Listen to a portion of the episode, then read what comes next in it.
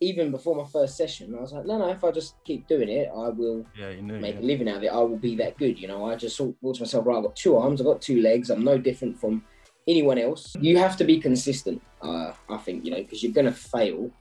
I don't. I don't personally know anyone that's just smashed it from the get go. You know, there's no one there to stop you. You know, they don't teach you that at school, and I would just say stick with it. So I would say that I sacrificed my uh, sort of late teens, so the 16 to 22, 23.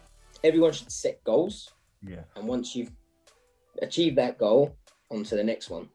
You know, otherwise, I think people can can get a bit complacent.